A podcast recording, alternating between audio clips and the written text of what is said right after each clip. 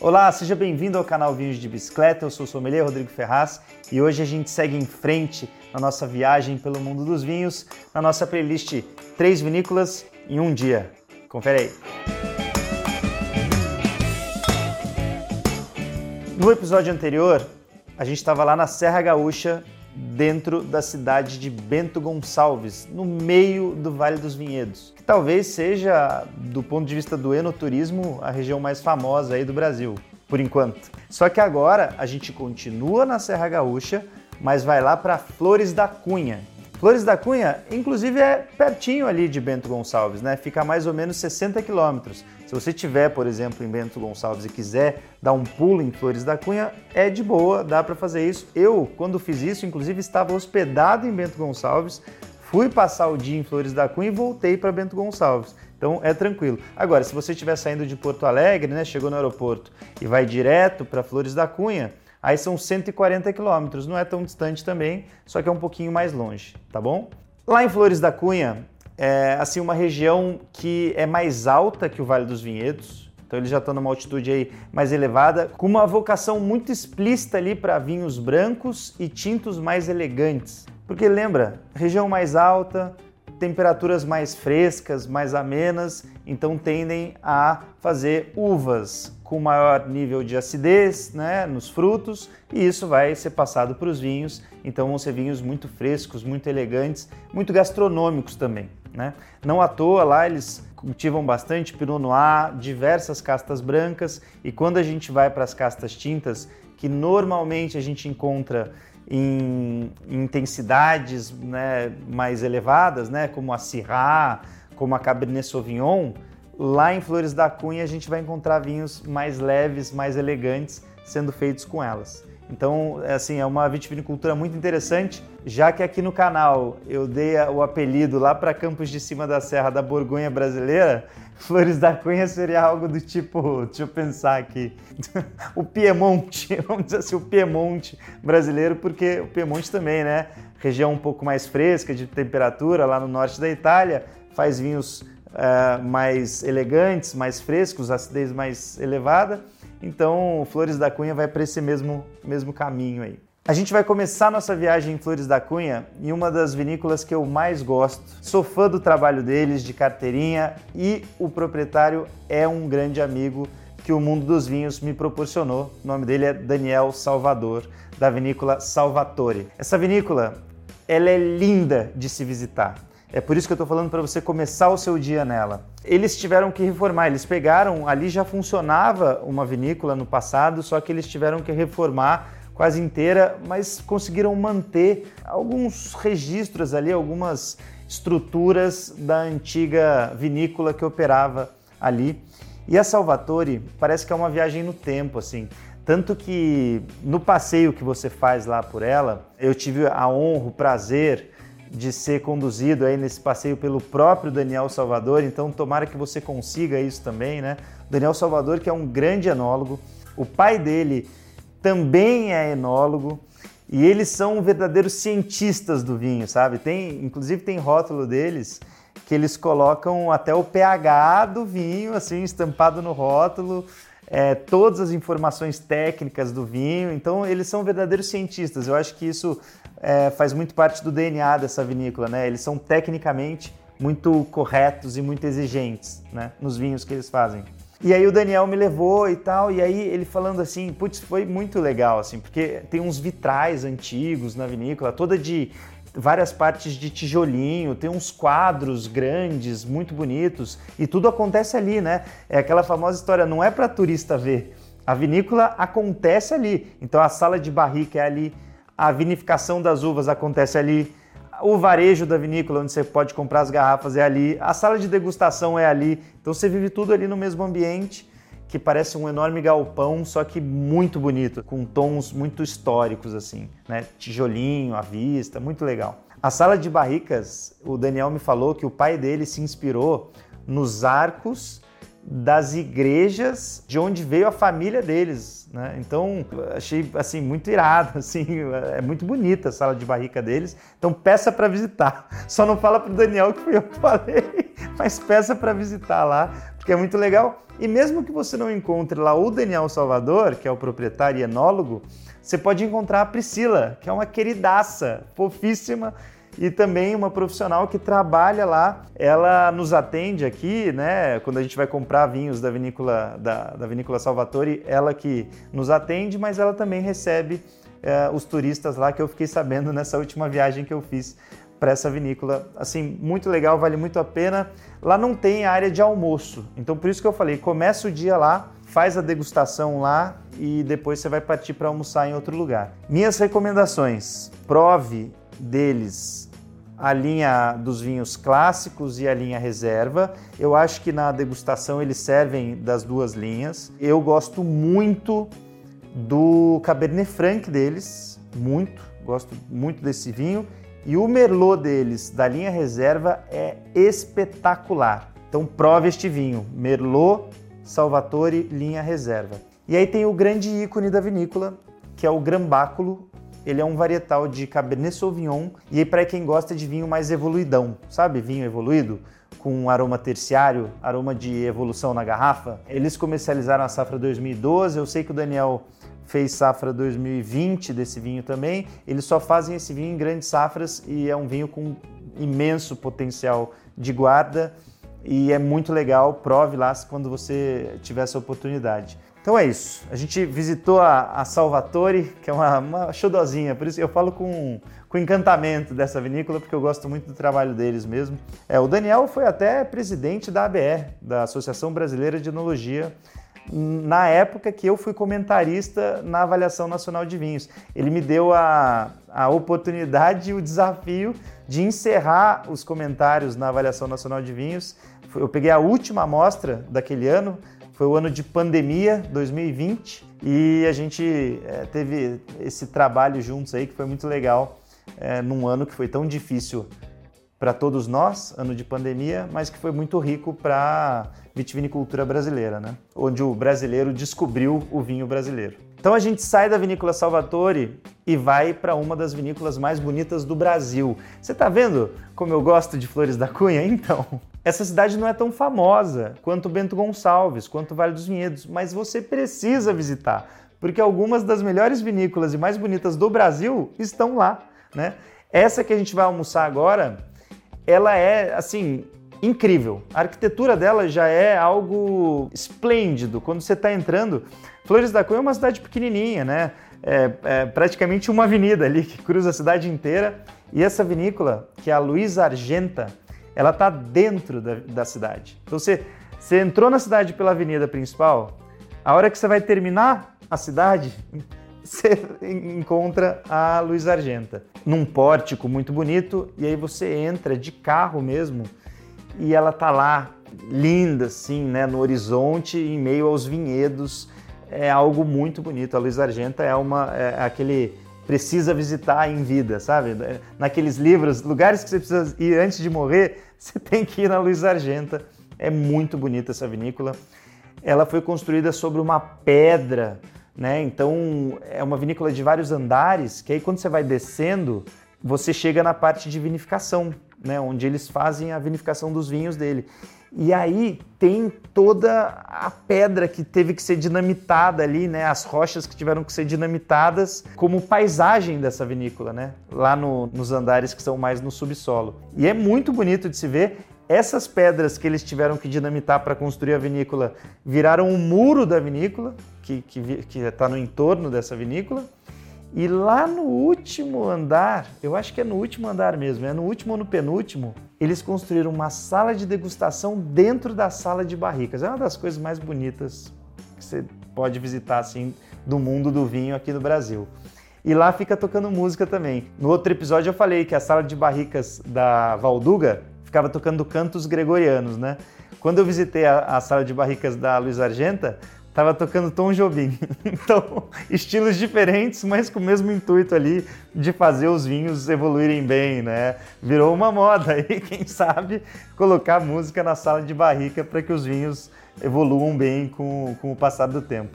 E aí, se você tiver a oportunidade, de, né, se eles liberarem esse passeio lá, eu não sei exatamente se é liberado visitar a sala de barricas deles, mas se for, assim, tente visitar porque é algo muito bonito e vale a pena tirar umas fotos lá embaixo. E aí lá em cima, né, tem o Clô Restaurante, que é o restaurante da Luiz Argenta, que é onde você pode almoçar.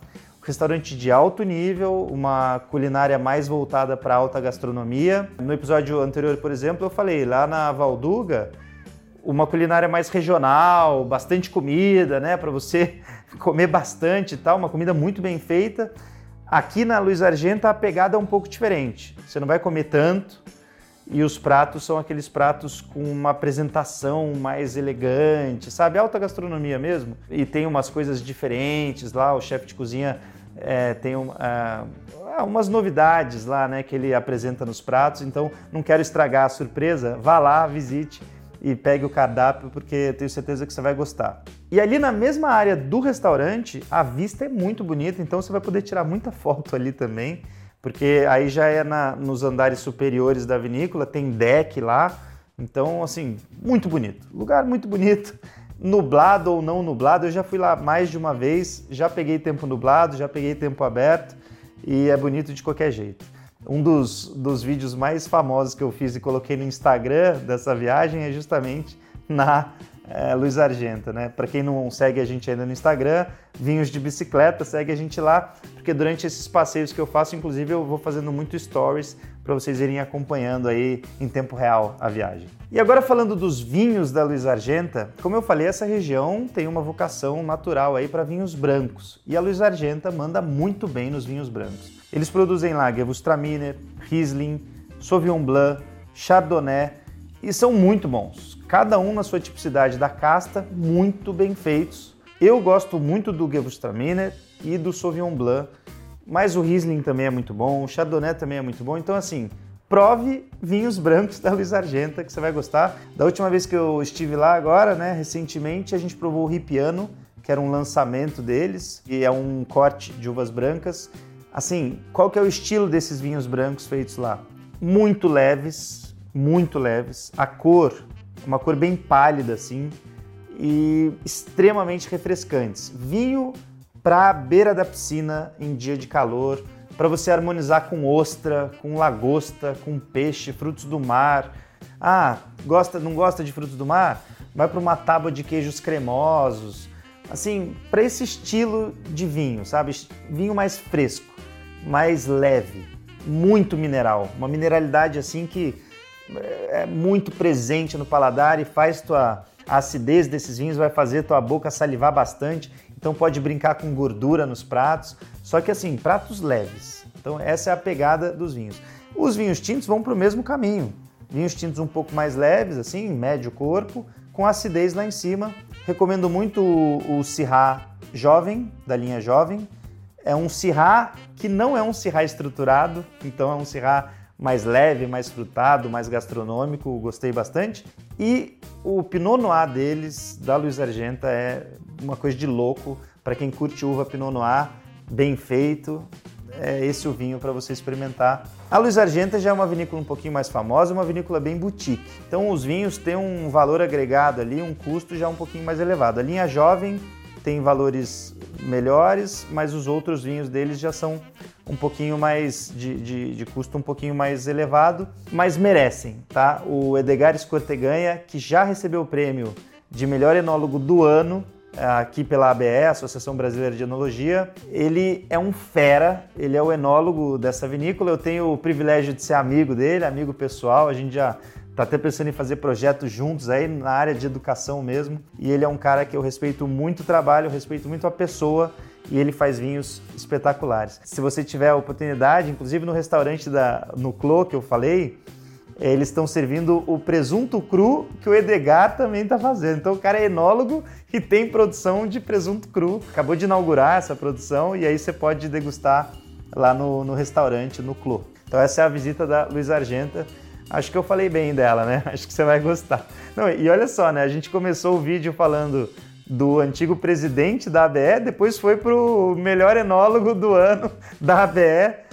Eu não lembro exatamente o ano, mas, pô, estamos bem de amigos ali, né? Então, acho que bem assessorados nessa região aí do Brasil. E aí a gente vai finalizar numa vinícola que eu não conhecia até essa última viagem que eu fiz para lá. Não conhecia muitos vinhos deles e me apaixonei de verdade. É uma vinícola que chama Via Piana, também é ali em Flores da Cunha. A gente foi recebido pela Débora, que é da família ali dos proprietários da vinícola. A Débora é uma queridíssima e ela, ela foi muito simpática e liberou umas coisinhas pra gente nessa viagem que não estavam no roteiro, mas ela acabou liberando e eu agradeço muito ela por isso. A Via Piana, ela acabou de inaugurar as instalações, é, ela, ela mistura um pouco o clássico com o moderno, eles grafitaram várias paredes tem também foto lá no nosso Instagram, na Vinhos de Bicicleta. Então, se quiser, vai lá nos destaques, lá você vai ver um pouquinho do que, de como são essas vinícolas. Tem uns grafites junto com a área dos pupitres, onde eles fazem lá o método tradicional nos espumantes. E aí, logo ali do lado, tem as máquinas de vinificação ali dos espumantes. Então, assim, é uma vinícola que tem um conceito é, de estrutura, pelo menos, que eu senti essa mistura bem evidente assim do moderno com o clássico. Eles se posicionaram dessa maneira que eu achei bem interessante. Eles estão testando muita coisa. Eu até perguntei, eu brinquei para Débora, com a Débora, né? E falei, ô Débora, qual que é o foco da vinícola, né? Vocês, poxa, vocês fazem umas coisas diferentes e tal. Ela falou, é, Rodrigo, acho que o nosso foco é esse, é ser diferente. Nosso foco é fazer muita experimentação. E eu tô, assim, de acordo demais com a Débora, porque o Brasil, querendo ou não, ainda é um país em desenvolvimento da vitivinicultura, a nossa indústria ainda tem muito, apesar de já estar tá muito desenvolvida, ainda tem muito o que aprender e o que se descobrir, né? Então a gente ainda vai se descobrir muito como país produtor de vinhos e é só através das experimentações mesmo que a gente vai acabar encontrando aí novas vocações, né? E aí lá na Via Piana eles têm barrica de carvalho francês, barrica de carvalho americano, beleza? Até aí normal, né? Barrica de carvalho croata também tem lá. Eles trouxeram barrica de carvalho croata da Eslavônia e ela me deu para provar o vinho que tava na barrica e era incrível, cara. Eu pude provar o Nebbiolo que eles têm lá, ó, já é diferente, né? A casta Nebbiolo a gente não vê muito aqui no, no país, né? Casta Nebbiolo que é clássica lá de fazer o Barolo no Piemonte, a Via Piana produz. E ela me deu, eles estão envelhecendo Nebbiolo em barrica de carvalho croata e eu pude provar da barrica a safra 2021 e a safra 2020. Já te digo aí de antemão, vai ser um vinhaço. então, você pode esperar que quando eles lançarem, vai ser um vinhaço. Os dois, na verdade. O safra 2020, obviamente, já estava mais pronto, né? Um ano a mais que o outro. Mas é, vinho para guarda aí. E inclusive eles tinham também um chardonnay em barrica de carvalho croata. E eu também provei lá e foi uma experiência incrível. Eles deram pra gente espumante, que eu gostei muito da vinícola. Pô, lembra que eu falei Flores da Cunha, vocação para vinho branco, vinho tinto fresco? Obviamente, para espumantes também. E os vinhos, os espumantes da Via Piana são muito interessantes. E aí depois a gente provou alguns tintos deles que são muito bons, eles fazem cortes lá, enfim, vale a pena a visita. As pessoas que, que trabalham lá são muito queridas. A Débora, me encantei com ela, ela me recebeu lá deu, ela deu para mim um, um Viognier, que é a uva Viognier, né, branca. Eu fico muito agradecido aí por essa, por essa hospitalidade, essa receptividade que a gente teve na Vinícola Via Piana. E aí eu recomendo que você vá lá, porque afinal de contas, não é só o vinho, né? Quando a gente está falando de turismo, dia no turismo, não é só o vinho que, que conta, né? As pessoas também fazem a experiência ser mais completa e aí na Via Piana você vai ter uma experiência tanto de pessoas muito legais como de vinhos muito interessantes, essas loucuras aí, essas experimentações da Via Piana. Beleza? Então esse foi o nosso dia em Flores da Cunha. Espero que você tenha gostado. Você ainda não conhecia Flores da Cunha? Vá até lá, vá visitar Flores da Cunha. Você já conhece? Deixa aí nos comentários quem já foi. É, porque tem várias vinícolas interessantes lá, a gente vai ter que fazer mais vídeos né, sobre essa região. Vou voltar lá para Bento Gonçalves de novo, falar de outras vinícolas de lá. A gente depois vai para Pinto Bandeira, vai para outras partes do país também. A ideia dessa playlist é a gente continuar viajando juntos em três vinícolas em um dia. Deixa aí nos comentários. Ah, você quer que eu fale de alguma região específica? Deixa nos comentários. Já foi para alguma delas e quer compartilhar com a gente a experiência, se foi legal? Deixa aí também que eu tenho certeza que você vai acabar ajudando bastante gente aí que está buscando um roteiro de viagem para conhecer sobre os vinhos nacionais. Deixa seu like com a gente, compartilhe esse vídeo aqui com os amigos, né? faz esse vídeo espalhar bastante para a gente divulgar cada vez mais a cultura do vinho aqui no nosso país, que a gente tem muita coisa boa para mostrar. E obrigado por ter me acompanhado em mais essa viagem aqui no canal Vinhos de Bicicleta. Cheers, até a próxima.